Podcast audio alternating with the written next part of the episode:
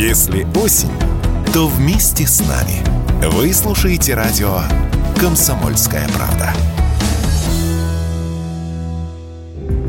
Это случилось 16 января. Вдова певца Александра Градского Марина Каташенко ехала за рулем своего «Лексуса» по одной из подмосковных трасс. В результате автоподставы злоумышленники вынудили женщину покинуть свой автомобиль, затем, угрожая пистолетом, посадили обратно, но уже на пассажирское место, и повезли в принадлежащий ей загородный дом. Там грабители вынудили Каташенко отдать им хранившиеся в доме наличные сбережения – 57 миллионов рублей, 290 тысяч долларов и 290 тысяч евро. Деньги были загружены во все тот же «Лексус», после чего вместе с женщиной женщины и грабители вновь покинули поселок. Отпустили ее на шоссе, где банду поджидал один из сообщников за рулем белого Мерседеса. Он-то и оказался единственным задержанным, остальные до сих пор не найдены. Имя водителя Умиджон Жаборов. На очередном заседании суд назначил уроженцу Таджикистана 8 лет лишения свободы. Интересно, что перед тем, как отпустить Каташенко, преступники вернули ей часть денег. По крайней мере, так следует из показаний, которые во время следствия давал Умиджон Жаборов. Следствие эту информацию подтвердило. Ущерб таким образом составил не 104 миллиона рублей, а 99. Кроме того, Жаборов сообщил, что организатор преступления по имени Махмуд уже грабил Александра Градского в его московской квартире несколько лет назад и без всяких последствий вынес оттуда 8 миллионов рублей. И оказывается, вдову Градского он знал лично, говорит корреспондент «Комсомольской правды» Александра Будаева, побывавшая на очередном судебном заседании по этому делу.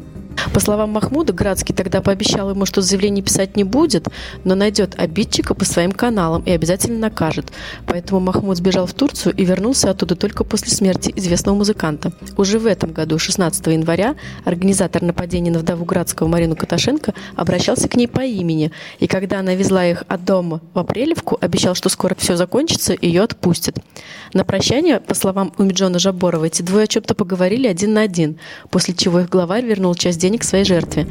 По мнению следствия, слаженность действий грабителей может говорить о наводке, а независимые эксперты допускают самые разные сценарии. Вот что сказал радио КП криминалист, бывший сотрудник отдела по борьбе с организованной преступностью Михаил Игнатов. Возможно, это было реальное э, разбойное нападение. Кто-то там был у нее наводчик, который навел. А сейчас, знаете, за 100 миллионов рублей сейчас, э, ну, как бы желающих много найдется ограбить беззащитную женщину, которая не даст отпора. Второй вариант, что это было выгодно ей утаить э, какую-то сумму от наследственной массы. Или просто сказать, что она похищена в результате разбойного нападения. Опять же, это время покажет. Тем временем следствие продолжается. Комсомольская правда будет следить за развитием событий. Василий Кондрашов, Радио КП.